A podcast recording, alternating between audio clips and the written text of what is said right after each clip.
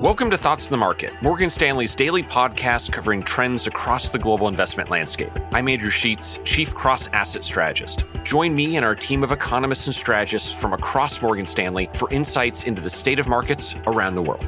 There's a very human labor story here, a business story, and an economic story all rolled together. So, if we did get a deal, especially a big one, you could see yields push higher. A few minutes each day is all you need to be tuned in to the latest market moves. That means another area where there should be more pent up demand than average. Does the market already care about this theme, or will the market care in the not too distant future? The message to our listeners is get ready. Subscribe to Thoughts of the Market wherever you listen.